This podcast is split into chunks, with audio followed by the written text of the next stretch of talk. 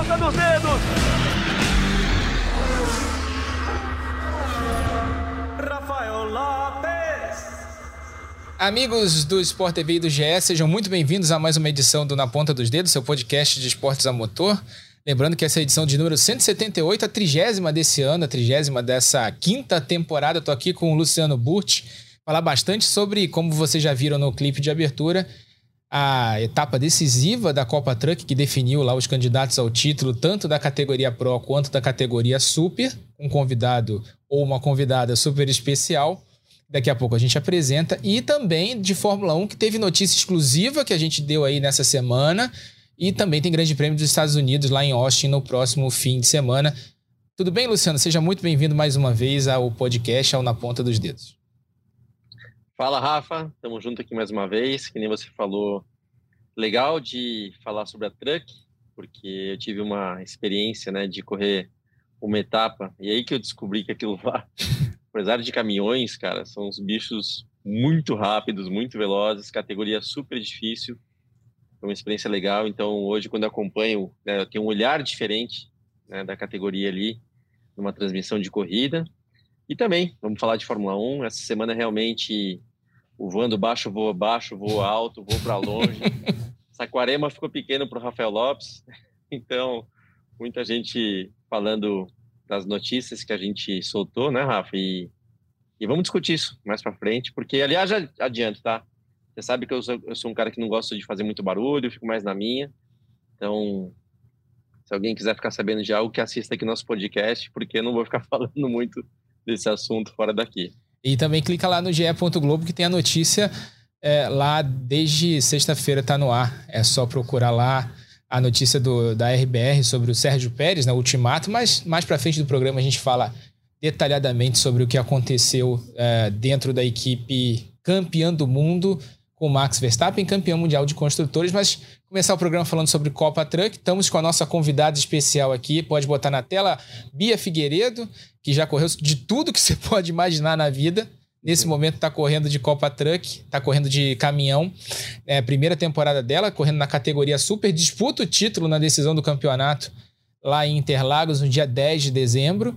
Né, era, era estava programada para ser em Brasília essa decisão do campeonato, mudou, voltou para Interlagos porque Brasília mais uma vez infelizmente não ficou pronto o, a, as obras do autódromo, mas se tudo der certo ano que vem a gente vai ter Brasília de volta ao calendário. E a Bia, que além de piloto da equipe ASG Motorsport, né, chefiada pelo Roberval Andrade, né, além de, de, piloto da SG Motorsport, também é presidente da comissão feminina da, da Confederação Brasileira de Automobilismo, é empreendedora, faz um montão de coisa ao longo da temporada, tem pouco espaço na agenda e abriu esse espacinho para receber a gente do Na Ponta dos Dedos. Tudo bem, Bia? Seja muito bem-vinda. E queria que você falasse, para começar, dessa tua experiência correndo de caminhão em 2023. Como é que, como é que tá sendo essa, essa primeira temporada aí correndo com os brutos? Valeu, obrigada, Rafa. Bom ver o Luciano também, tá muito sumido das pistas, já brinquei com ele aqui, que é bom revê-lo, para aparecer mais. é, realmente está corrido e aí agora estreando esse ano na Copa Truck, né? O, o Luciano já teve a oportunidade, nem lembrava que ele tinha coisa de truck, é muito legal uhum. Uhum. E é isso, a gente às vezes está na Stock Car, na Indy, a gente não entende muito esse mundo da truck, né? Acha que é tudo louco ali, e é realmente assim uma tribo diferente, né? A galera do transporte, a maioria dos pilotos que estão na truck só correram de truck, eles vieram do truck. Então é, um, é uma tribo diferente, né? E que hum, o Roberval me chamou para correr na equipe Mercedes, até liderando o movimento da Mercedes, né? Da voz delas, que tem tudo a ver comigo, porque eu já faço esses trabalhos de inclusão na comissão feminina de automobilismo. E para surpresa, né? Até minha, eu me adaptei muito bem ao, ao caminhão, ao Copa Truck. A gente decidiu eu começar na, na categoria Super, que é uma categoria assim, mais ou menos estreantes, né? Apesar que não tem muito estreante, mas tem, eu sou uma delas. E na minha experiência no automobilismo, é um pouco relevante, sim, quando você fala de caminhão, muito diferente. Então, hoje foi meio assim, com os pés no chão, fazendo a super, está indo super bem, né? E, lógico que alguns erros de, de estreante mesmo, e até uma, uma sorte de quebra. Acho que a gente poderia estar na ponta aí da, do campeonato, mas eu não posso reclamar. A gente vai fizemos três pódios em quatro provas no último final de semana. Já tive a minha vitória em Cascavel esse ano, é, três poles. E a gente vai chegar em Interlagos com chance de título, né? E vai ser muito legal, então estou muito feliz com esse, com esse campeonato de estreia aí na Copa Trek. É, para quem está assistindo ao podcast, né? Quem não está ouvindo, a gente está passando a classificação aí dos candidatos ao título na Super, né, na categoria de entrada da Copa Truck. O Felipe Toso lidera com 205, o Thiago Riz é o vice-líder com 199, a Bia tem 185, o Evandro Camargo 175 e o Daniel Kellerman 174. São 40 pontos em disputa na decisão do campeonato lá em Interlagos. Luciano Burti. Muito legal de ouvir a Bia falando. Bia, também tô realmente faz tempo que eu não vou para a pista, que a gente não se encontra. Saudade de você, pela verdade, botar o papo em dia. E até para falar um pouquinho, né, a Bia falando que ela entrou numa categoria como novata, eu, eu, eu lembro muito bem, eu já. É, eu não vou lembrar o ano, tá? Mas acho que eu já, já, eu já com certeza estava na Europa, acho que eu já estava na Fórmula 1 e a Bia corria de kart ainda e andava muito bem. Então, até quero, eu quero tocar nesse assunto, Bia, para na verdade falar o quanto você, né, você não foi a única, mas uma das primeiras mulheres no automobilismo aqui no Brasil o quanto você antecipou. Porque hoje em dia é muito fácil falar ah, as mulheres fazendo alguma coisa, né? Tem esses poucos anos para cá, questão de inclusão, muitas coisas é, ganhando força em relação às mulheres, questão do, do, racismo, questão de um monte de coisa que tem mudado recentemente. Mas quando a gente fala dessa época que eu tô, que eu lembro de você no kart, tô falando de pelo menos 15 anos atrás ou mais. E você estava lá, lutando firme e forte sozinha, andando bem pra caramba. Depois a gente foi se cruzar até numa corrida de kart mesmo, lá no Beto Carreiro, né? Com das estrelas. Corridas que o Felipe organizava e você também andando super bem ali. Depois a gente foi se cruzar novamente, aí sim, correndo juntos na Stock Car. Então, é, obviamente, você participou de uma época que não tinha nada ali de apoio às mulheres, ao, ao, ao chamado mundo, mundo realmente muito machista, não só o automobilismo, mas um mundo muito machista ainda. Então, eu queria que você contasse um pouquinho de como foi essa sua entrada, por que, que você entrou, como foi, quais dificuldades que você teve, que acho que foram várias, e o que mudou desde então, uma vez que você está até hoje envolvida. Tenho certeza que hoje você é, enxerga, entende, sente, pratica um espaço muito mais é, aberto né, à questão das mulheres no automobilismo. Então, conta um pouquinho para gente, porque eu vi e de novo, tá? Tô, tô me entregando aqui de questão de idade. Falei 15 anos, acho que são 20 anos atrás que eu tô te falando, né? Então. Conta 20 um pouco. anos. É, 15... conta um pouquinho. Eu já, forma 3, Sim. talvez. Conta aí um pouquinho pra gente, então, o que que, como é que foi essa entrada, o motivo dela, o que, que você enfrentou de dificuldade, o que, que mudou desde então? Ah, Lu, vamos então voltar 30 anos, né? Que eu vou comprar 30 anos de automobilismo, mas é, eu venho de uma família que não é do automobilismo. Meu pai é psiquiatra e minha mãe é dentista. Então uhum. não tem um histórico familiar. É, uhum. Uma questão assim de eles perceberem que eu gostava, porque quando eu tinha 5 anos, era em 1990, tinha o Senna ganhando na Fórmula 1, Emerson ganhando na Indy. E a gente não tinha esses 300 canais igual tem hoje em dia, né? A gente ligava num canal só e passava a Fórmula 1, Fórmula Indy futebol e era isso o domingão da família e eu adorava. E meu pai, percebendo isso, me levou para uma corrida de kart e eu pirei, assim, cinco, seis uhum. anos. o pé dele até ele me colocar na escolinha de kart. E foi assim que começou, mas assim, de cara, né? Cheguei na escolinha, tinha dez meninos, eles olharam para mim assim, o que, que é esse T? O que, que esse menino? E, mas o meu pai e minha mãe nunca, comigo com a minha irmã, a gente nunca teve assim, ah, essa coisa de menino, de menina. Tudo que a gente queria fazer, eles apoiavam desde que foi feito né, com disciplina, seriedade. Eu sempre fui muito do esporte, a minha irmã sempre foi muito cultura, línguas, viajar. A gente tentava abrir espaço aí para as duas na parte do orçamento, coitada.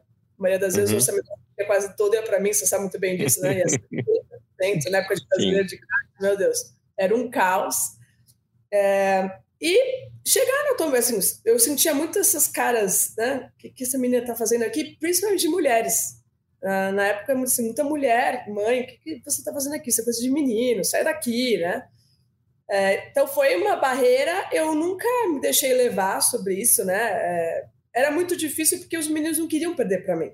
Né? Você próprio, né? Estocar deve ter ouvido, se perdeu para mim, que Pô, tomou pau da Bia. Você já era um cara maduro. Você imagina para um menino criança, né? um menino sem maturidade.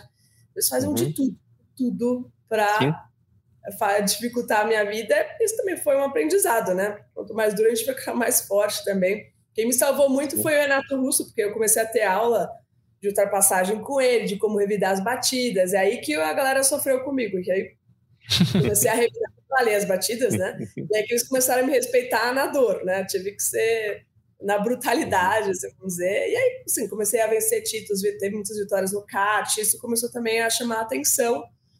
É, e aí eu conheci né, o André Ribeiro e o Cesário através do No, que era o nosso preparador, você deve ter feito com o No e com o Gira também, motor. Uh, isso me deu possibilidade de dar continuidade, porque meus pais não tinham conhecimento né, para me levar do kart por fora, não sabia o que fazer. Uh, e o André tinha toda. Era um cara assim, genial nessa parte de estratégia de carreira. Ele me ajudou com os patrocinadores. Aí fui fazer Fórmula Renault, foi trecho da Fórmula Renault, no, do ano na Fórmula Renault. Aí fui a primeira a vencer na Fórmula Renault, disputei o título uhum. em 2005.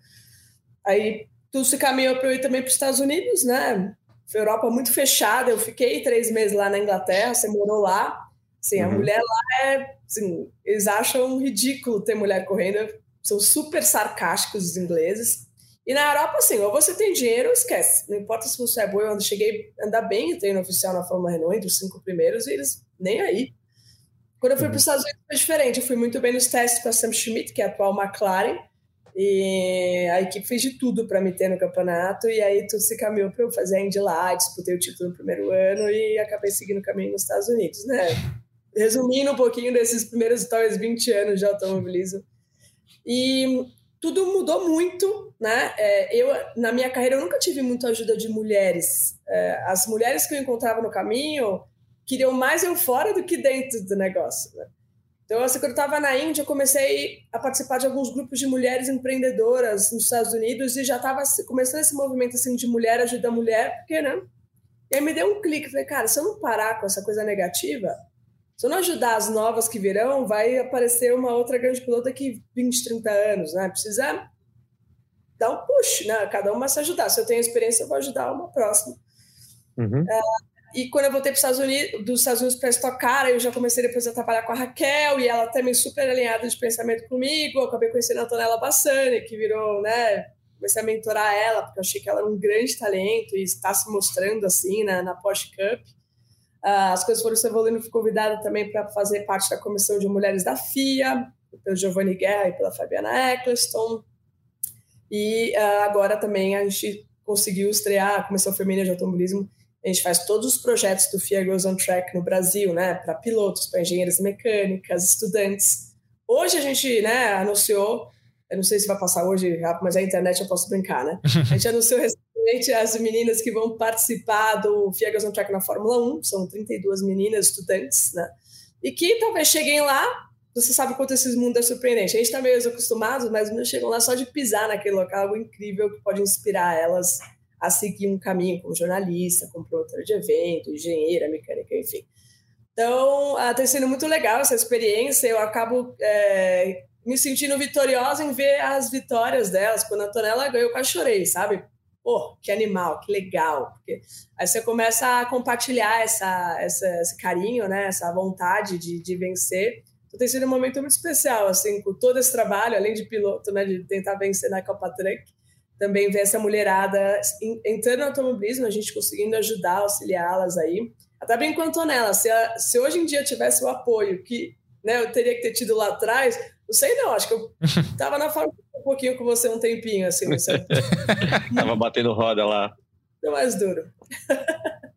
não, legal até, Rafa, deixa eu, eu legal de ouvir, Bia, até você, você tem que ter esse gosto de vitória mesmo quando você vê essas meninas é, vencendo. E a Antonella fala: você ficou com lágrima nos olhos, mas eu também, tá? Eu nem, nem conheço a Antonella pessoalmente, acho que o Rafa também, mas foi muito legal de ver. E por ser uma menina, não menina mulher apenas, mas 16 anos, né? Menina, menina, tanto faz, mas ela é uma menina. E, e, muito do carinho vem, vem sim por tua causa, tá? Que a gente sabe que você está por trás desse projeto. Então foi realmente muito emocionante ver a Antonella, e a Antonella é uma das que estão aí surgindo, tomara que venham outras, né? Então, isso que você está fazendo é muito importante, sim. O automobilismo tem espaço, sim. Eu sempre digo, Bia, é... chega um ponto só lá na frente, mas isso também não sei se o tempo vai mudar, que é, a mulher acaba tendo só mais dificuldade no automobilismo por uma questão de preparo físico, tá? E não estou desmerecendo a mulher, não. Eu, eu, eu pedalo.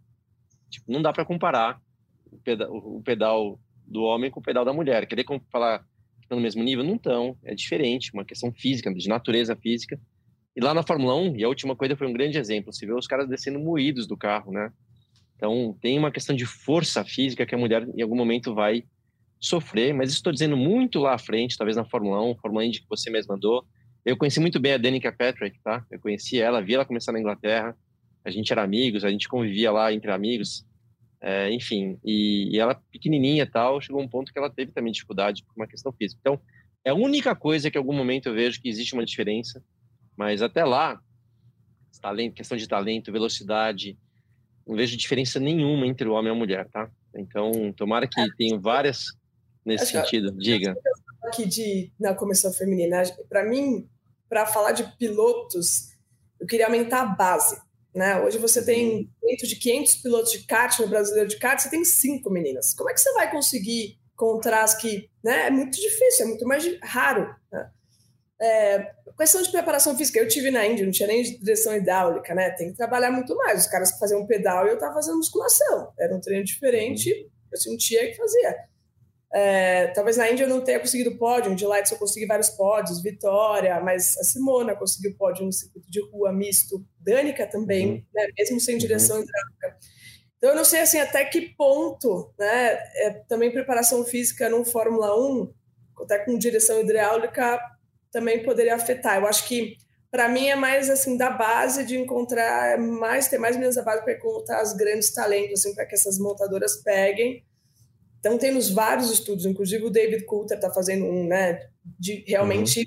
se essa parte da, é, de questão física está prejudicando, tá? Eu acho que dificulta, mas se a menina realmente se, né, se preparar e fazer um treino específico para a mulher, eu acho que ela pode uhum. andar em condições, né? É, mas, assim, a gente vai ter que evoluir esse assunto até chegar aí, talvez, uma menina na Fórmula 1 que possa ser competitiva, né, para entender isso, isso melhor. Tá, o, Rafa, só para tomando aqui de novo, essa questão do preparo físico eu falo até como defesa, tá? É, não é como apontando o dedo para uma falha, um defeito, é o contrário. É uma defesa porque eu falo, experiência é minha própria, o Rafa já ouviu. Eu, Luciano, homem, sofri e muito na Fórmula 1 por falta de preparo físico. Hoje em dia pedalo pra caramba, tá? Modéstia à parte. Mas lá na Fórmula 1, eu não, infelizmente, eu não estava preparado de acordo. E eu dei um azar de a equipe Prost para onde eu fui, que era um carro projetado para ter direção hidráulica, não tinha.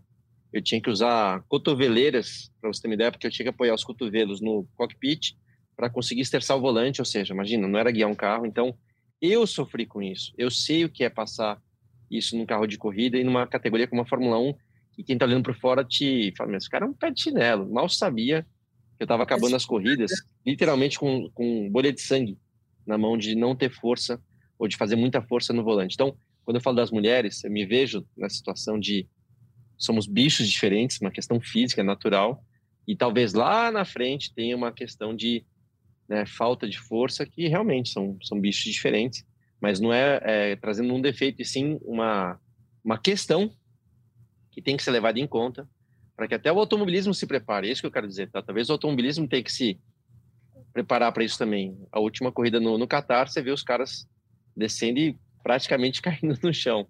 Então é uma coisa para ficar atento também para dar chance igual a todos, porque fisicamente existem as diferenças, isso faz parte do, do, do é, ser humano, né? Eu que participo da comissão feminina de automobilismo, a gente fala assim muito, tem muitos estudos, né? Uhum. É, só que eu já participei de corrida de Indy, Lu, que os caras também desmaiaram, eu não desmaiei, eu me achei foda. Boa.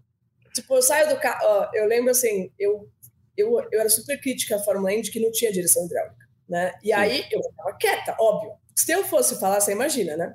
Sim. Calado, treino, treino, treino. Aí o Rubinho chegou na Fórmula Indy, desceu a mão, porque ele veio da Fórmula 1. Ele não conseguia guiar o carro.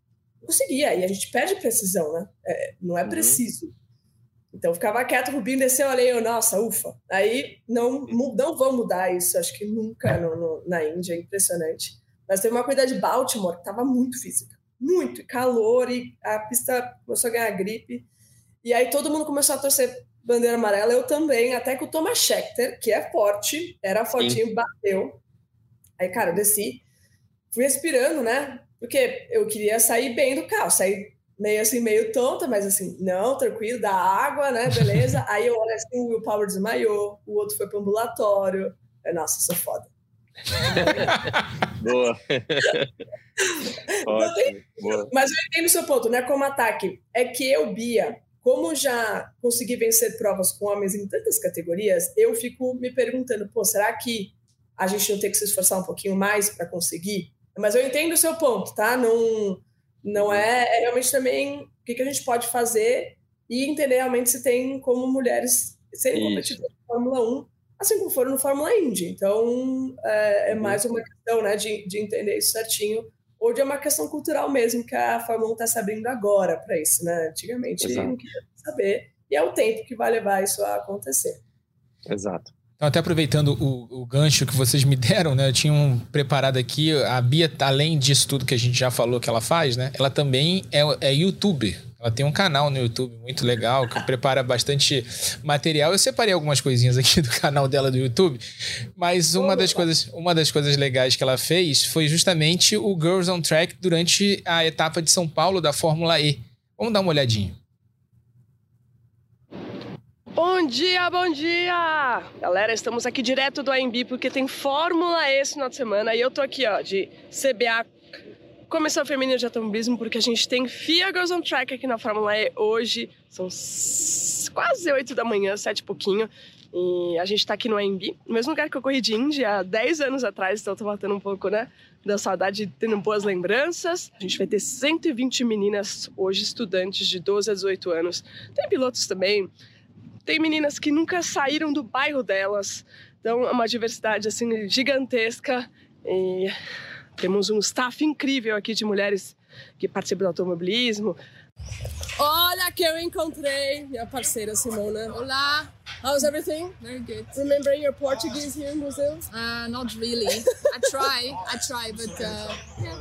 No, we, we'll work on it. We'll work on it for sure. so Simona, she will be part of Fear Girls on Track. Ela vai fazer parte do Fear Girls on Track com a gente hoje. Já encontrei ela aqui no, de manhãzinha. Simona, I gotta work to do because I have 20, 120 girls. Perfect. I'll see That's, them all. It's much harder to deal with 120 girls than drive in any car. I imagine. That's why so it scares me.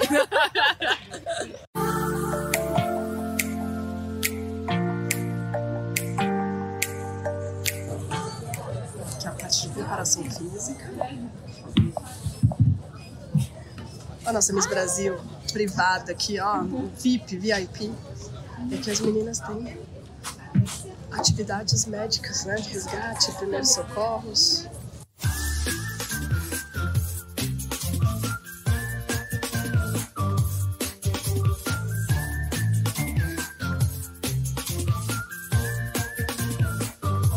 além de pista de kart, a gente instrui os nossos estudantes, ó, fazer a bandeirinha, né? E também é uma profissional do automobilismo, ó. Estão dando muita bandeira azul aí, gente? Muito. Vai deixar ultrapassar? Aqui, ó, dentro da pista de kart. E aí, gostou? Adorei. É, Mel, todo mundo por essa oportunidade. vai dar um tchau aqui, Realmente ó. foi muito gratificante, muito, muito feliz pra mim estar aqui hoje. É, um, é um, realmente um sonho estourando realidade. É, você ser engenheira, trabalhar no ramo do motorsport. É, e hoje eu conheci mulheres que me inspiraram, que assim, eu sigo nas redes sociais, algumas que eu não conhecia, que realmente me inspiraram muito. Foi assim, um dos finais de semana mais divertidos que eu já tive na minha vida inteira. E eu tô muito grata por estar aqui hoje. Muito obrigada. Ô galera, acabamos o FIA Girls on Track. Tô até rouca, hein? Vocês perceberam? Um baita sucesso. Queria muito agradecer a todas as voluntárias, a Bruna Frazão e a Raquel Ló, da Comissão Feminina de Automobilismo, a CBA, uh, por esse trabalho incrível. Foram aí meses e meses de preparação para esse evento e atendemos as mais 100 meninas na sexta e todo o público geral no sábado. Muita gente passou lá e, enfim, aprendeu também. Então foi um muito bacana o evento. Valeu, até a próxima.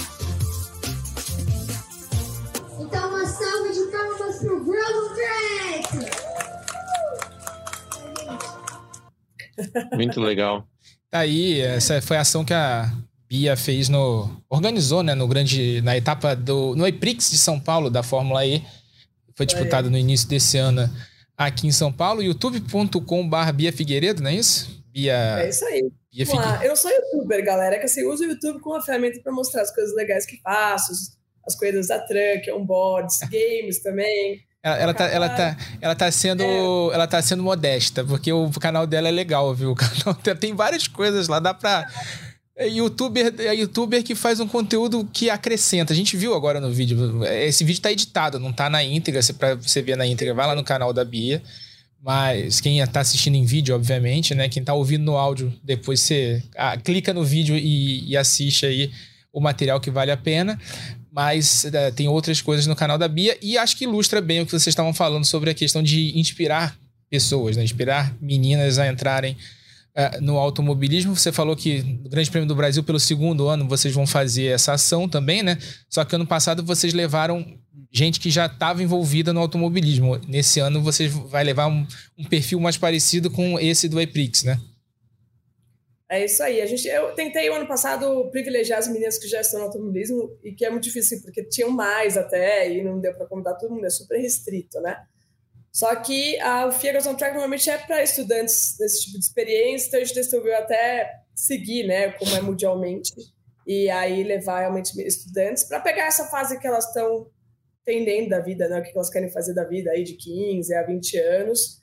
É, no caso da Fórmula até de 15 a 25 anos que aí já tem algumas engenheiras, e realmente dá um push aí para as meninas se empolgarem com, com o automobilismo, como meu pai fez né, no kart comigo, me levando na pista de kart, inspirando aí de alguma forma.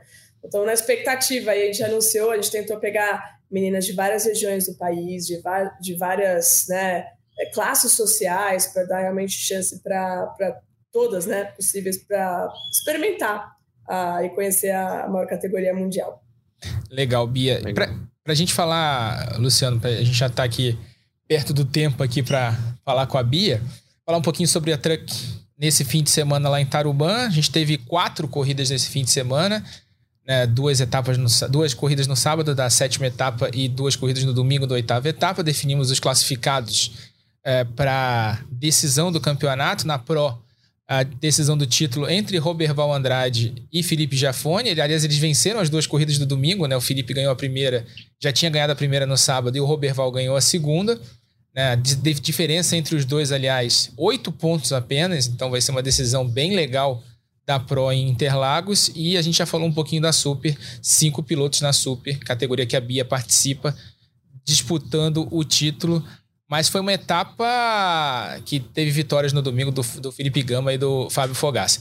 A gente teve, Bia, só para emendar esse assunto de truck. Foi uma etapa, foi um final de semana, né? Que proporcionou boas corridas. Você falou três pódios em quatro etapas. Mas foi uma etapa, um, fim de semana bem acidentado, né? Deu susto em todo mundo lá, né? São três acidentes bem fortes, pelo menos, ali, né? A gente viu na sexta-feira, a Débora, inclusive, ficou fora da etapa. Depois o. Depois a gente teve o Caio Castro no sábado pela manhã. E o Jaidson Zini, que era o vice-líder, inclusive, do campeonato da Pro, ficando fora também da etapa. Como é que foi para vocês lá? Tarumã é sempre muito legal de correr, né? Todo mundo fala, mas é, é uma pista perigosa, né? É, a pista mais antiga do Brasil e né, até por isso nunca não foi preparada para ter área de escape, etc. Sempre andei muito bem lá de fora, mas tocar também era meio assim, né, Lu? Eu lembro que chegava em Tarumã quando chovia, então, nossa, já eu começava a olhar. E eu confesso que eu fui muito tensa para essa etapa, porque a gente fez um treino lá e eu vi o quanto era apertada a pista e o quanto de erro zero você tinha que ter, né, para. Você errou, grama já era. E teve um incidente com o meu caminhão no treino. Então, meu caminhão também deu PT no treino pré-corrida com outro piloto, né? Não importa quem é. Uh, mas a equipe teve que reconstruir um mês e meio meu caminhão. E quando eu cheguei lá, cara, um caminhão meio que novo, né? não estava todo alinhadinho igual o meu, ele estava desalinhado. O meu pedal de acelerador caiu. Então você começa. Eu tava assim. Sabe aquele. Cara, eu tô morrendo de medo, mas eu vou com medo mesmo? E eu sou bem corajosa, hein? Acho que o Luciano conhece. Eu na Stock Car falava para fazer chuva safety car, meu, já larga sem safety car, pelo amor de Deus.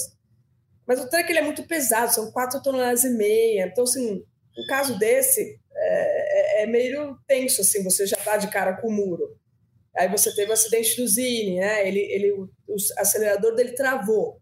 A Débora, parece que a parte da direção quebrou, ela foi reto. Ou teve o Ricardo Valores também, que no primeiro treino também bateu na 8 na 9. Então você, você fica meio, né, bem assim, ligado para. e até um cauteloso para ir. Né? Então eu fui meio que alinhando o meu carro, organizando ele de novo, né? Então, é que assim, meus primeiros treinos foram ruins, a gente foi oitavo tempo, décimo tempo, porque estava difícil mesmo. Teve desafios grandes, né, psicológicos e é, materiais aí de construir, né, de alinhar e acertar esse caminhão para mim e para a gente puder ser mais competitivo no qualifying e fazer boas corridas. E foi o que aconteceu. Cada treino ia melhorando, classificação realmente, infelizmente, sábado de manhã, que era para o domingo, a gente fez um, uma estratégia muito errada e que acabei largando em quatro, era para ter largado acho que em terceiro ou segundo, acho que pole a gente não ia conseguir fazer poderia ter mudado talvez o resultado da corrida de domingo, né? Porque o Gama largou em terceiro. Mas acho que foi positivo aí como performance e nada deu, acabou o caminhão funcionando bem, né? Eu não cometi nenhum erro e a gente provavelmente foi o maior pontuador da Super esse, nesse final de semana, acredito eu, então foi, foi bem legal. Luciano. Vamos lá, Bia. Eu, eu falei, né, nosso tempo aqui é curto, mas deixa eu, eu quero ouvir de você. Eu falei que eu tive uma experiência de uma etapa lá que o Felipe Jafoni não pôde correr, faz alguns anos e eu corri no lugar dele. Foi muito legal de conhecer um caminhão, né? Como é que é a Copa Truck. Fala um pouquinho do que da Bia que não conhecia, só tinha visto na televisão e o dia foi lá sentou no caminhão. Conta aí para ver se as pessoas conseguem sentir. É muito difícil de descrever o que é exatamente, mas o que, que você fala quando alguém pergunta como é que é dirigir um caminhão? O que, que você conta para as pessoas conseguirem ter um pouquinho da sensação que você passa ali dentro do, do cockpit? as pessoas começam. É, primeiro, assim, foi muito legal quando eu anunciei o que é para truck, a surpresa positiva das pessoas. Cara, você vai ganhar um caminhão, que demais, aqueles brutos, gigantes, nossa, como é. Então, a, as pessoas têm um carinho gigante pela Copa Truck, né? Que eu nem imaginava. Então, foi muito uma surpresa muito positiva, né? Até de marcas, da próprias montadoras, né? Da Mercedes, a receptividade. Uma categoria muito unida entre os pilotos, as equipes. É, ela é muito raiz, né? É um carro muito um bole, não, muito raiz, então você ainda tem o câmbio H. Eu tive que voltar a fazer punta-taco. Quando eu fazia punta-taco desde a Fórmula Chevrolet, quando eu estava testando para sair do kart para a Fórmula Renault, né? Aí eu tentando passar para a liderança, não deu muito certo essa ultrapassagem. É, então é muito. É, a tecnologia assim não evoluiu tanto, né? Então, a câmbio H é, e assim deixa os custos da categoria mais baixos, né? É, é uma diferença assim gigantesca entre questão de freio, frenagem, o freio a ar. Então é aquele barulhinho que você ouve quando o ônibus freia, o caminhão, é aquilo, né? Então, é, é um, um, jeito de frear completamente diferente, né? No Fórmula, no Stock Car, você tem que aproveitar a frenagem inicial para parar o carro, aproveitar a dinâmica, freia disco. É, então, você dá uma pisada muito forte. No truck, você não pode fazer isso, tem que fazer uma pisada sensível. Ele, né, ele tem que calcular muito bem esse equilíbrio do freio da frente para traseira. Se estiver muito na frente, o, o, a cabine baixa para caramba, trava o pneu dianteiro, você vai reto. É, então, o que eu falo assim, é, ele parece bruto, mas talvez seja o, a máquina mais sensível que eu guiei, principalmente nessa parte de uhum. frenagem e direção de controlar, sabe? E para mim o mais legal é quando você dá o pé nos mil cavalos, né? Que aí a, as quatro rodas traseiras tracionam ali, que você tem que segurar e regular, né? A aceleração no pé mesmo, né, porque não tem nenhum tipo de assessoria para isso. E, então, isso é o mais bacana para mim do, do, caminhão, de, de dar, utilizar esses mil cavalos de potência. Mas realmente é muito diferente, é uma categoria é, ainda muito raiz, né? Tem é, pilotos aí muito, de muitos anos aí que estão, e eu estou chegando, o Felipe já foi, tá, tá inovando aí com caminhão híbrido. E eu vejo assim, tudo que eu já vivi é, no automobilismo até aqui no Brasil, acho que o potencial da Copa Truck é gigantesco. Talvez seja a categoria que mais pode crescer nos próximos anos, né, com evoluções de evento, dos próprios caminhões, e então uh, muito legal de estar tá aí e tentar participar dessa evolução para se tornar uma categoria ainda maior. O Rafa, até para completar, concordo com o que a Bia falou, o jeito de guiar o caminhão é muito isso, tem que ser muito delicado, é o chamado na ponta dos dedos, Rafa, sabe? Tem que e é na ponta dos dedos. É real, sim. A questão do freio é super complicada. Óbvio, quando eu fui lá guiar a primeira vez, estraguei uns dois jogos de pneus porque enfiava o pé no freio e travava a roda. Então tem que ser muito é, gentil, delicado mesmo. E, e, e, o que impressiona, é que nem a Bia falou, esses mil cavalos, cara. Eu, aqui em Interlagos, que foi onde eu corri, Era chocante, era assustador de você sair da junção já distracionando. Você basicamente é da, da junção, na corrida principalmente, que os pneus aquecem, perdem aderência, você vai da junção até a saída do café distracionando. Cara, você vai de lado por quanto ali? 200, 300 metros e, e é, distracionando a ponto de sair fumaça do pneu, sabe? Quando tá realmente perdendo tração. Então é assustador, tá? tamanho, né? De 4 litros a 3, tipo, faz um barulho assim. As pessoas que vão com a gente do lado do caminhão, assim, é impressionante, assim. Então tem que regular bem, bem o pé. Eu acho que quando você andou, talvez devia ter mais potência. Agora tem uns mil cavalos. Chegou até 1.200, talvez. Era 1.200. Então, é ainda mais. Você pegou e... E é isso, até eu em disputas, até hoje, assim, Sabe quando você vai frear lá dentro? Você tem que se controlar, porque você freia lá dentro e ainda dá o pé, trava tudo e você bate, né? Então, cara, é o, o mindset, assim, você tem que se reprogramar para andar legal no, no caminhão. Legal. Bia, para a gente encerrar, uh, você está na disputa pelo título da, da Super, né? Você tem uma desvantagem importante aí, pensando na, no, no, no, título, você tem 20 pontos de desvantagem em relação ao Toso, mas para a tua primeira temporada com os caminhões já dá para considerar um grande resultado. Qual a tua expectativa para essa decisão do campeonato lá em 10 de dezembro em Interlagos, que a gente lembra, você assiste aqui na tela dos canais Sport TV? É, não, eu tô super feliz e confiante. É, tá difícil, não é fácil você tirar 20 pontos na truck. Se acontecer alguma coisa com o Toso, né? É, uma vitória na primeira bateria são 22 pontos, né? Se eu ganhar e, e acontecer algo com ele, eu tenho uma opa de aproximar bastante. É, eu vou com a cabeça de tentar fazer a minha parte, né? De tentar vencer as corridas, de fazer todos os pódios. E se tiver no meu dia de chegar, vou ser muito bem recebida, mas é, o foco é preparar bem eu, o caminhão, para a gente fazer é, ótimos resultados, né? Tentar a vitória no, na final e, e, quem sabe, né? Ter chance de tirar essa diferença para o Toso. Valeu, Bia. Obrigado aí pela presença mais uma vez no podcast Na Ponta dos Dedos. Você super bem convidado aqui. Quando você quiser, você pode voltar. Você já é sócia proprietária aqui do programa. Prazer te receber, como sempre.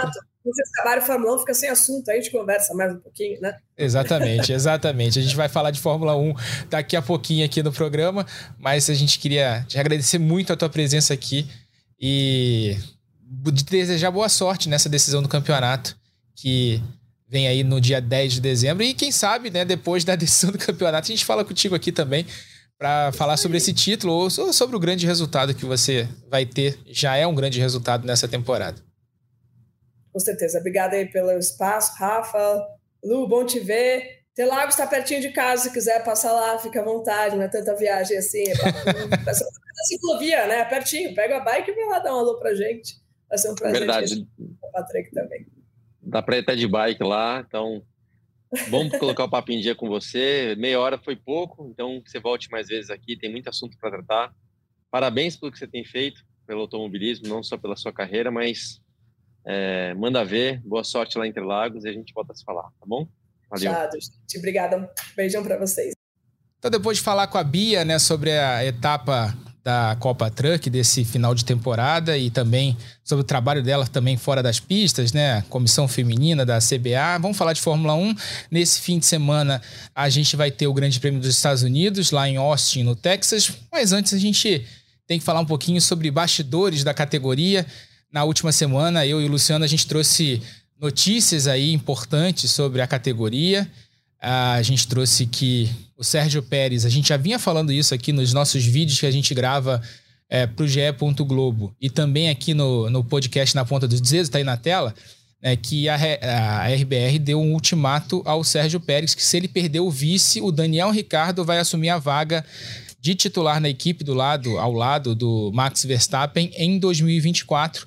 Ele tem um, vale lembrar, ele tem um contrato para a próxima temporada, o mexicano, mas o desempenho dele nessa temporada tem sido muito ruim, principalmente após o Grande Prêmio de Miami. É, e com isso, o Leon Lawson, né, que tem sido uma das grandes revelações dessa temporada, talvez a grande revelação dessa temporada, assumiria a segunda vaga na equipe AlphaTauri para o próximo ano. A equipe AlphaTauri que pode mudar de nome, ainda está nessa questão de, de naming rights para a próxima temporada trouxe essa notícia no GE. Globo na última semana. né, tem aqui também a questão do Helmut Marko, que pode também deixar a equipe, mas a gente vai falar bastante aqui sobre a questão do Sérgio Pérez. Luciano Burti é uma notícia que confirma o que a gente já vinha esperando, né? Que o Pérez estava sob pressão dentro da equipe austríaca. É, ele vem com um desempenho é, bem ruim e agora vai com mais pressão ainda para essas últimas cinco corridas da temporada e uma delas a corrida de casa dele, né? O Grande Prêmio da Cidade do México. Vamos lá, Rafa. Primeiro vamos começar da base, né? De, da gente trazer algumas notícias. É uma somatória de informações minhas e suas. E, e não estamos falando nenhuma novidade. Né? É outra coisa, tá? Quando a gente também, vamos dizer, a gente passa uma informação, a gente sabe que essas coisas podem mudar. Por que, que podem mudar? Vamos supor que, que nem a gente né, comentou, que foi o que a gente recebeu, que o, se o Pérez não for vice-campeão, que ele perde essa vaga. Vamos lembrar que é o seguinte, de repente ele pode até ser vice-campeão, mas por um ou dois pontos, né? Porque, sei lá, o Hamilton, que é o terceiro, deu azar na última corrida, o carro quebrou. Cara, não quer dizer que seja é, literalmente o segundo lugar que salve ele. É muito uma questão de performance e é uma referência, né? Ele manter, pelo menos, pelo menos manter a segunda posição no campeonato. Ou o inverso. Vamos supor que o cara daqui para o final do ano faltam seis etapas, né? Vamos supor que ele esteja liderando três corridas e uma deu um problema no pit stop, na outra quebra o motor e na outra deu um problema de câmbio. Cara, não vai ser a falta dos pontos para o vice-campeonato que vão tirar ele da equipe, né? Então, é muito mais, óbvio que é uma referência, mas é uma situação de performance, performance que ele não vem atingindo, né? Não só não anda rápido o suficiente, principalmente na classificação, como tem rodado, tem batido, tem sofrido punição.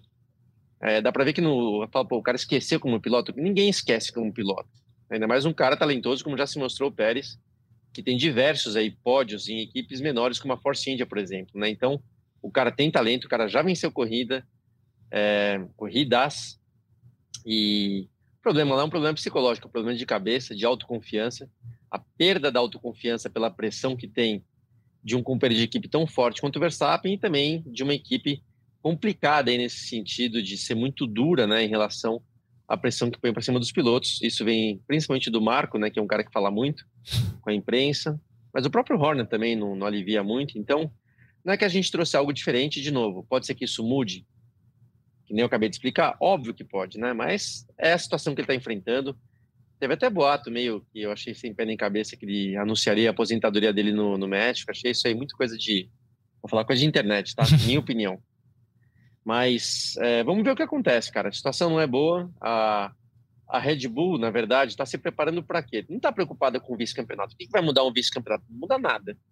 O que muda é que as outras equipes estão se aproximando. A gente vê uma evolução grande da McLaren, que tem uma baita dupla de pilotos. Né? A gente vê uma Mercedes que está prometendo recuperação, não se recuperou. E que, para mim, na minha opinião, tem a, tem a dupla mais forte de pilotos é a dupla da Mercedes. Uh, a Ferrari, que é a Ferrari, mas enfim, os outros estão se aproximando. Então a Red Bull não, não quer somente saber, aliás, não pode contar somente com o Verstappen. Talvez o Verstappen sozinho não dê conta no ano que vem de assegurar, pode até ser campeão, mas de repente não campeão de construtores, porque aí você precisa, obviamente, dos dois pilotos. Então, vou voltar de novo, tá? Não é que a gente trouxe nenhuma novidade, é um pouco questão de lógica, mas sim, existe essa notícia sim, essas informações são reais, não é boato não. Então, vamos esperar para ver se, na verdade, vai depender muito mais do Pérez e do seu desempenho do que do que os caras estão falando aí por aí. Então, é isso, cara. Não, não, não, não vejo a situação sendo diferente dessa caso a performance dele continue a mesma. E você tocou em algumas questões chaves até que é, é, são importantes a gente endereçar aqui dentro do, do, do programa, dentro do podcast. É, você falou primeiro do boato da aposentadoria. Surgiu realmente na internet, é, num fórum, é, no tal do Reddit, né, que é uma rede social de fãs de, de corrida, de fãs de vários temas, né? Você tem é, os, vários, é, várias sessões ali dentro do Reddit, e uma delas é a Fórmula 1. E ali surgiu um post apócrifo, né, citando um, um cara que encontrou com um cara que é amigo de um cara que trabalha dentro da escuderia Telmex, que Telmex é a grande patrocinadora do Sérgio Pérez desde o início da carreira dele, né, que foi a grande investidora na carreira do, do Sérgio Pérez e, e, a grande patrocinadora do automobilismo mexicano, né? Então, citando esse cara, dizendo que ele se, aposentado, se aposentaria após o Grande Prêmio da Cidade do México e que a, a ausência, né, a, o cancelamento da vaga dele já teria sido comunicado antes do Grande Prêmio do Japão, lá em Suzuka. Né? E foi esse boato que pintou na, nas redes na quinta-feira. É aquela coisa, né? É aquela bola que tá quicando e vai alguém lá e tenta chutar. Se acertar o gol, acertou, né? Se mandou na. Se mandar na, na arquibancada, ninguém fala nada, deixa pra lá e, e segue o jogo, né? Ninguém. E, é por isso que tá na internet e a pessoa geralmente não assina justamente por para não depois não ser cobrada, né? Tem é, a gente uhum. que trabalha com isso, a gente tem um pouco mais de responsabilidade nesse sentido e traz só quando a gente tem alguma certeza uh, da informação. Sobre a substituição do Pérez na, na, na, na, dentro da RBR, né? Você tem ali o Leon Lawson, que vem se, se destacando, e isso foi um questionamento muito grande, né? Dentro do público que acompanha a Fórmula 1, por que não o Leon Lawson na vaga do Sérgio Pérez para a próxima temporada? Pelo motivo que o Luciano trouxe aqui para a gente. A Red Bull quer uma dupla que pontue muito bem no Mundial de Construtores. Então, ela não quer um novato, né? um piloto estreante. O Leon Lawson está fazendo, se não me engano, vai, fez quatro ou cinco corridas nessa temporada seria a primeira temporada completa dele na categoria e o caminho mais lógico seria preparar o Liam Lawson na AlphaTauri, na, na equipe júnior, para depois fazer o salto dele para a equipe principal. E a gente lembra que a, a, a equipe principal queimou alguns bons pilotos e... que passaram pela, pelo programa de jovens pilotos da Red Bull. A gente lembra do Pierre Gasly, que está aí na Alpine andando muito uhum. bem, o Alexander Albon, que está impressionando com o carro da Williams. É, o próprio Daniel Kvyat, que teve lá sua chance é, na, na, na, na, RBR e não conseguiu andar bem. Inclusive, foi o piloto que deu a vaga para o Max Verstappen assumir é, o carro e ganhar o Grande Prêmio da Espanha lá em 2016. A gente tem vários exemplos de pilotos que chegaram muito cedo à equipe principal da, da RBR e foram queimados é, e depois tiveram que recomeçar a carreira de alguma outra forma. Poderia ser o caso do Lawson ali. E aí eles apelam para o Daniel Ricardo, que é um piloto é, que andou muito bem dentro da equipe principal. Foi o, o, talvez o último piloto que tenha feito frente ao Max Verstappen dentro da equipe. E é um cara que conhece muito bem a estrutura. E que, sobretudo, Luciano, quando pegou o carro desse ano, o RB19, num teste em Silverstone, andou muito bem com o carro, né? Uh, pouco antes de assumir a vaga na AlphaTauri no lugar do Nick De Vries. Andou muito bem com o carro desse ano, com o carro da Red Bull deixou uma impressão muito boa nos engenheiros da equipe, é, surpreendendo inclusive boa parte dos dirigentes, porque tinham a imagem do Daniel Ricardo da McLaren, né, que ele vinha decepcionou no, no, na passagem dele pela McLaren e falaram, pô, a gente tem o Ricardo de novo aqui, é um cara que conhece bem a equipe, sabe como é que funciona, é um cara que pode trazer resultados de forma consistente para a gente e é, talvez em, algum, em algumas situações até ameace o Verstappen até pensando nisso, Rafa, até você falou muito bem, né? Assim, para mim, para mim, assim, certeza que o Liam Lawson é a melhor aquisição aí da Red Bull desde o Verstappen. Testaram já alguns outros pilotos. É, próprio Tsunoda, ah, o cara é ruim. O cara não é ruim, não é. Ele, aliás, é muito rápido. Mas não é um piloto que, que na minha opinião, que vale o investimento para um dia estar tá na Red Bull. Ele não é um piloto nível Red Bull. Já o neozelandês cara. Pegou todo mundo aí de surpresa. Eu mesmo não apostava que esse cara ainda fosse andar tão bem. Andou muito bem, mas muito bem mesmo. Mas é o que você falou, né? Eu, eu lembro principalmente do Gasly e do, do Albon, que foram colocados ali muito cedo. Né? E aí o cara não tem ainda maturidade, não tem a casca grossa é, para lidar com aquela pressão. E foram queimados, sim. Né? O Albon está provando isso, que ele é muito melhor do que ele acabou sendo julgado e taxado na experiência da, da Red Bull. Então, pô, prepara o, o Leon Lawson, uns dois anos aí, e olha como casa, né? Se isso realmente acontecer, se o Ricardo for para Red Bull, dois anos de Ricardo, acho que cara tá de bom tamanho lá, preparando um cara muito bom como Leon Lawson para aí sim ser um futuro companheiro do Verstappen, por exemplo, né? É, faz muito sentido. E outra coisa que eu acho, tá? Também essa experiência é, dos pilotos que passaram pela Red Bull ao lado do Verstappen, que nenhum deu certo, eu acho que a, eu, como gestor, no caso, no, no caso do, do, do Christian Horner, conversaria com o Ricardo, tipo assim, cara, vamos lá, você estava, meu, aposentado, você teve a chance de voltar. Se você for querer comprar, eu vou te falar o porquê que eu vou falar isso, tá? Se você for querer comprar a briga de achar que você vai ganhar do Verstappen, que você veio aqui para brigar com o Verstappen, você tem que andar melhor que seu companheiro de equipe, cara, sinto muito lhe informar, mas não vai dar certo. Não vai dar certo porque o Verstappen é melhor. O cara tá na crista da onda, a sua crista já passou faz um tempo. É, então, assim, você não vai dar conta do recado, você vai sofrer pressão, você vai sofrer crítica e você vai desabar, como já aconteceu com outros no passado. Mas, se você vir para cá sabendo que sim, cara, o Verstappen é o piloto número um, mas que você vai ter todo o apoio para fazer o melhor possível, que você vai andar bem, que você tem que marcar bons pontos, que você tem que ajudar a equipe a ser campeã de construtores e eventualmente, eventualmente, como você é um cara talentoso, o cara, você vai fazer uma pole, você vai ganhar uma corrida ou outra, cara, você vai ter nosso apoio. Então, é o tal do chamado mindset, né? O jeito uhum. que você se programa é, faz toda a diferença. E isso eu escutei, que eu tô te falando, eu lembrei muito agora. Enquanto você falava, eu lembrei do meu ex-companheiro de equipe, barra amigo, Ed Irvine, né? E o Ed, a gente se conheceu na época da Jaguar, ele veio para Jaguar em 2000, eu era piloto de testes, e a gente sempre teve um bom relacionamento. E o Ed, me falava, cara, eu estava lá, eu me dei bem na Ferrari. Ele lembra, ele quase ele foi vice-campeão no mundo, ele quase foi campeão naquela cena lá que o, no ano que o Schumacher quebrou a perna em Silverstone e tal. O Ed foi até a última corrida do ano com chance de ser campeão mundial. Ele falou, cara, o que eu fiz de certo lá foi de nunca sequer pensar que eu poderia brigar de igual para igual com o Schumacher. Eu nunca me coloquei na posição de briga, eu nunca me coloquei na posição de disputa, nunca questionei equipe se o carro dele era melhor ou pior. Quantas vezes o carro do Michael tinha peças, partes diferentes do meu, porque, cara, era assim.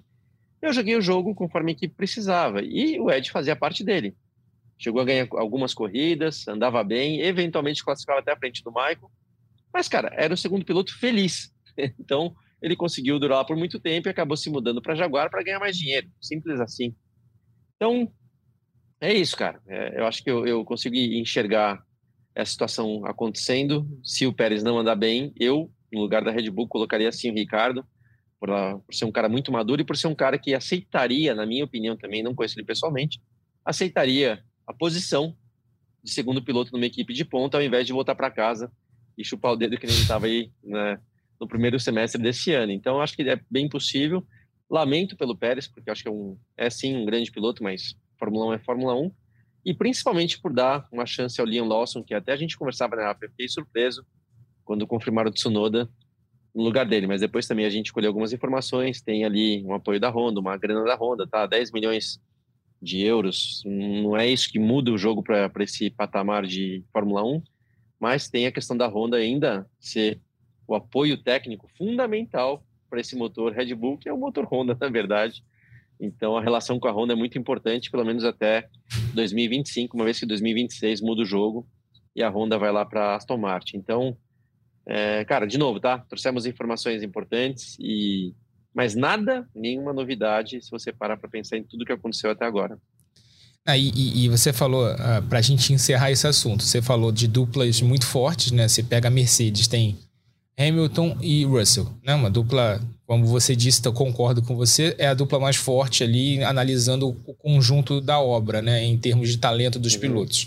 Depois você tem é, Norris e Piastri na McLaren, que é uma, uma equipe que evoluiu muito o carro e que tende a levar esse projeto é, muito bom, né? Que ela conseguiu melhorar ao longo dessa temporada para 2024, com dois pilotos muito bons também, né? O Norris, a gente não precisa nem falar, e o Piastri, que vem confirmando aquilo que a gente esperava dele. É, um, é realmente um, um monstrinho ali, confirmando o que a gente esperava dele das categorias de base e a própria Ferrari, que tem pilotos ali de perfis diferentes, né? Um, Leclerc extremamente rápido, extremamente veloz, extremamente agressivo, com um Sainz extremamente técnico extremamente é, é, tático, né? Um cara que pensa muito Sim. em estratégia, um cara que são pilotos com valências diferentes e que acabam se completando ali dentro da equipe. A equipe é que precisa ajudar mais um pouquinho, né? Nesse ponto é a Ferrari que precisa ajudar mais um pouquinho a dupla de pilotos dela. Mas elas é, são duplas muito fortes. A Aston Martin, é, que dessas equipes, né, que, que é, é a grande novidade dessa temporada que pintou nessa briga aí entre as primeiras colocadas é a que tem a dupla mais fraca, né? Com o Alonso. Não precisa falar do Alonso, né? Bicampeão mundial. Mas o Stroll, que vem fazendo uma temporada muito ruim, começou até bem ali com aquela, aquela corrida no Bahrein, mas faz uma temporada muito ruim e vem sentindo uh, também a pressão né, nas últimas corridas. A gente vem vendo, vem vendo as reações dele, inclusive. E agora a, a, a RBR com o Verstappen e o Pérez que é um grande piloto, a gente sabe disso, um piloto que se destacou muito em equipes médias na Fórmula 1, andou muito bem no primeiro ano dele lá na, na RBR. Em 2021, a gente lembra, inclusive, das disputas dele com Hamilton em várias corridas ali que foram fundamentais para o título do Max Verstappen no fim do ano. Mas é, talvez seja dessas equipes que a gente esteja falando, a exceção da Aston Martin, né, porque é um caso à parte mas talvez seja hoje a maior disparidade de desempenho entre companheiros de equipe, apesar da posição do campeonato. Né? A gente tem, nesse momento, o Verstappen em primeiro e o Pérez em segundo, mas a diferença de pontos entre um e outro é. O Verstappen tem quase o dobro de pontos do Pérez. O Verstappen tem 14 vitórias, o Pérez tem duas. É, é, é, é muito grande a diferença de desempenho. E eu acho que vai ficar nisso também, Luciano. Acho que vai ficar na questão do desempenho. Se ele conseguir evoluir, mesmo que ah, por, por duas quebras ali, ele perca o vice-campeonato, aí que, ah, e ele tem uma questão de grana também, ele leva um patrocínio importante para a Red Bull, para a RBR, talvez a equipe reconsidere essa decisão. Mas eu também já acho, e aí pensando, né, olhando para trás nas decisões, e aí é mais feeling mesmo do que é, informação nesse caso, que quando a equipe trouxe o, o Ricardo de volta para ser piloto reserva lá no início do ano, uhum. já foi pensando nisso. Se o Pérez não der certo, é, tinha uma questão de relação estremecida também entre o Verstappen e o Pérez. A gente cita isso, inclusive, na matéria, lá desde o ano passado, a questão de Mônaco, depois no Brasil, uhum. que eles discutiram publicamente, inclusive em entrevistas. É, quando ela traz o Ricardo, é aquela coisa, é aquela bola de segurança. Se der errado com o Pérez aqui, a gente tem um cara experiente, pronto para assumir essa vaga, que não é fácil, né? não é uma vaga fácil, e a gente viu isso nos, nas últimas temporadas, que não é um, um assento tão tranquilo assim para a gente colocar qualquer piloto ali, qualquer piloto novato sem grandes experiências. Acho que é um, talvez seja um, um, um período de, realmente de transição ali por dois anos até a mudança do regulamento em 26, até porque ela precisa também manter um bom relacionamento com a Honda. Então acredito que ela não vai mexer com o Tsunoda até 26 ali na AlphaTauri. Né? É, é, e aí depois de 26 a Honda vê o que vai fazer com o Tsunoda, leva para Aston Martin lá, bota de, de segundo piloto, arruma uma equipe para colocar ele lá, mas até 26 eu acho que essa questão política continua dessa forma. E a gente chega ao Grande Prêmio dos Estados Unidos nesse fim de semana, Austin, é a primeira corrida. Posso, ah, fala, Lu. Posso completar?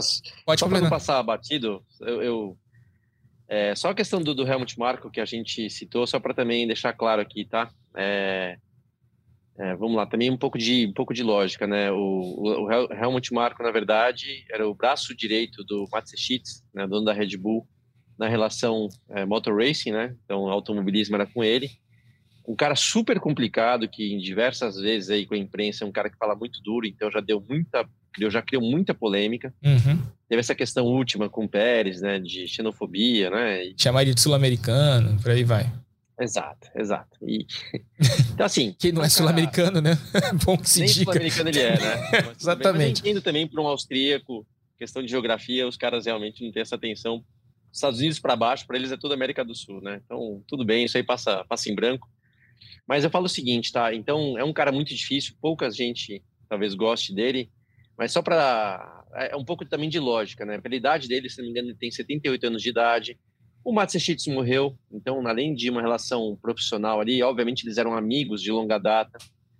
E, e então, cara, é muito comum uma, uma empresa, não vamos chamar de uma empresa grande, essas mudanças é, políticas, quando alguém sai, muda o executivo, etc acabou de entrar, obviamente, um novo CEO por conta da, do falecimento do Matsushita, é muito, é muito comum. Uhum. Seja uma equipe de Fórmula 1, seja um banco, né, empresas grandes e poderosas, esse jogo acontece mesmo. Mas, além da própria idade do, do, do Helmut Marko, né, que já, obviamente, com essa idade é muito comum já se aposentar, eu, eu, eu, não vou deixar de destacar, não simpatizo com o jeitão dele, mas não posso deixar também de falar o seguinte: é, se a gente traz essa informação, não é querendo apontar o dedo pro cara ou dar uma ferrada no cara, só fazer um barulho, torcendo para que o cara né, saia da Fórmula 1. Não, não é isso não. É, são, são coisas que realmente estão acontecendo. De novo, vai acontecer mesmo? Cara, tudo pode mudar, né?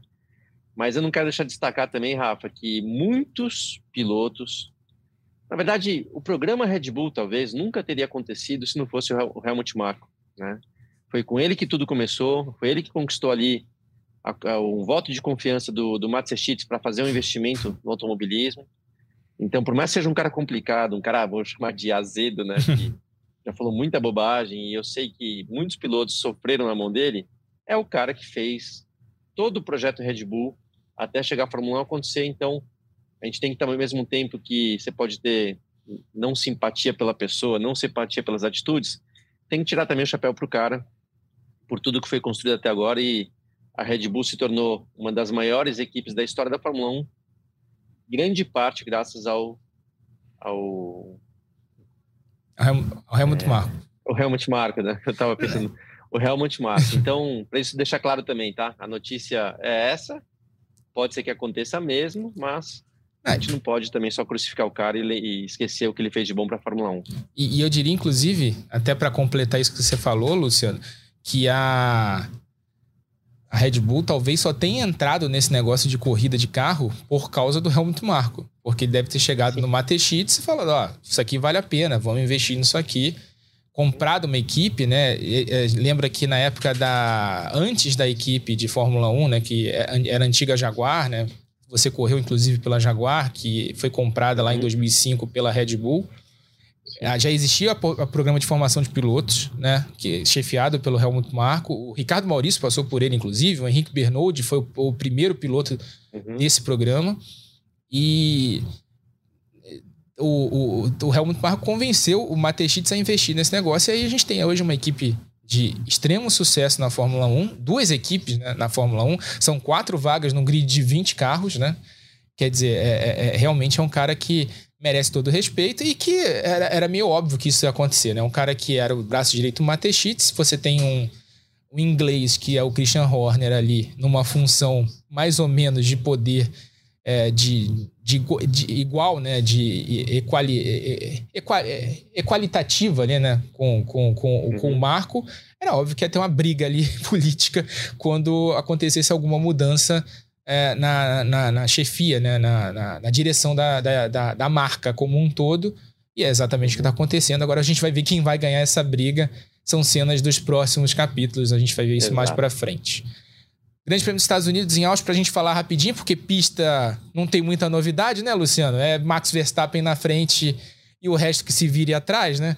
Max Verstappen favorito mais uma vez para lá para a corrida nos Estados Unidos, Austin, Circuito das Américas, circuito extremamente técnico, extremamente aquele circuito que é considerada a obra-prima do, Her, do Hermann Tilke, aquele arquiteto alemão, né, de pistas, né? E não tem grandes novidades, né? A gente deve esperar mais um fim de semana dominado pela por Max Verstappen. A expectativa é ver como o Pérez vai andar diante de tudo que a gente falou até agora. É, o que vai ter a favor do Pérez lá é a torcida, que tem mais mexicano do que americano ali às vezes, né? A gente, pelo menos não sei agora, que a Fórmula 1 vem crescendo muito nos Estados Unidos, mas em alguns anos a gente vê mais bandeira mexicana do que americana ali na, na, nas arquibancadas. É, mas, cara, como parte técnica, você acabou de falar, só, só vejo o Verstappen ali levando vantagem, porque é uma pista não vou falar parecida com Suzuka, mas é um pouco na, no, na linha de Suzuka de uma parte inicial ali de curvas de alta velocidade, é, curvas de baixa importante, então é uma pista que eu vejo a Red Bull se dando muito bem, né, como foi o caso em Suzuka, é, talvez o que varia só lá é a questão da temperatura, é, mas tudo para o Verstappen. Agora, é, tem alguma outra equipe lá que pode estar bem? Como, como traçado de pista, não. A própria McLaren, que andou muito bem em Suzuka, em Austin tem mais, curva, mais curvas de baixa velocidade do que tem em Suzuka. Então, não sei se a McLaren vai conseguir se manter tão bem. Eu apostaria, tá? Falar ah, quem será a segunda equipe em Austin? Eu apostaria a McLaren. Não estou dizendo que não seja. Mas estou falando que só não é o ideal em termos de traçado pelo que a gente já viu desse carro da McLaren. Então, cara, Verstappen na cabeça, a gente vai ter que apostar de novo por quem, quem será o segundo. O Pérez tem a torcida ali a seu favor, mas eu vou te falar que experiência própria, a torcida nessa hora, né, você veste o capacete, fecha a viseira, cara, você não, você não consegue sentir a torcida. Não é que nem jogo de futebol, tá? Que você está escutando, você está né, sentindo a energia. É, e a pressão dele é muito grande, cara. Todos esses boatos, notícias, é, possibilidades mexem com o piloto e, né, é, não vejo motivo para o Pérez falar, pô, em Austin ele vai andar bem. Mas, de novo, o cara tem talento, obviamente a equipe está se dedicando para fazer o cara andar bem. Vamos ver então, Rafa, se ele consegue reagir nessa prova. E não tem previsão de chuva para o fim de semana em Austin, máxima de 34 graus, tempo ensolarado nas, nos três dias, então. Quente. Bastante quente aí para o fim de semana. É, é isso que eu ia falar, a diferença para o Japão, o Japão estava mais frio, né? É, a questão de temperatura pode mudar a performance dos carros. Red Bull já se mostrou que anda bem né, em qualquer situação, mas isso, isso acaba influenciando sim o desempenho dos carros. É, basicamente a gente só não viu a Red Bull andando ainda na neve, né? Porque em todas as outras condições de clima ela sobrou nessa temporada. É, fala. Se nevar, em quem que você vai apostar? Na, no Verstappen. Pronto. A gente, tem que dar, a gente tem que gravar essa semana, inclusive, tem Cartola Express agora, novidade, né? Do, do aqui do Grupo Globo, né? Que você pode montar sua equipe lá, piloto surpresa, capitão da equipe. Não tem como não botar o capitão, né? Que faz 1,25 pontos, o Max Verstappen.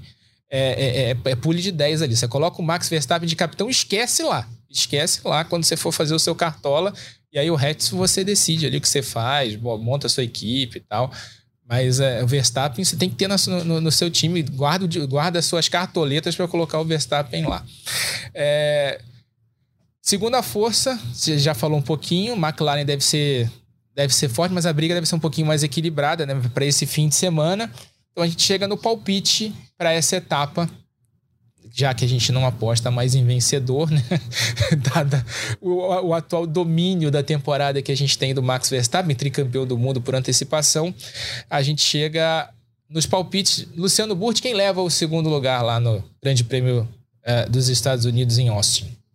Bom, acabei de falar que a McLaren é a segunda força, na minha opinião, e não vou mudar meu voto de tirar do Norris. Vou de Norris. O, o Piastri, que é um, vou chamar de moleque, né? No sentido que eu torço por ele, é, fez o que fez no Qatar, mas foi muito mais mérito do, do Piastri, baita do piloto, futuro campeão, na minha opinião. Mas foram alguns erros ali, dois erros, né, na classificação do, do, do Norris que tiraram a chance do Norris estar mais ali à frente. O erro é por responsabilidade do Norris. O Piastri não errou, então mérito dele, mas é, senti um pouco assim de não ter sido Norris que vencesse ali pelo menos a corrida sprint. Então vou de Norris, quem sabe ele manda bem lá nos Estados Unidos para ser aí o segundo, quem sabe, quem sabe até, Rafa, né? Tá na hora dele vencer uma corrida, de ter também algo especial do Norris nos Estados Unidos. É o famoso vai errar o palpite feliz da vida, né? Com o Norris ganhar a corrida.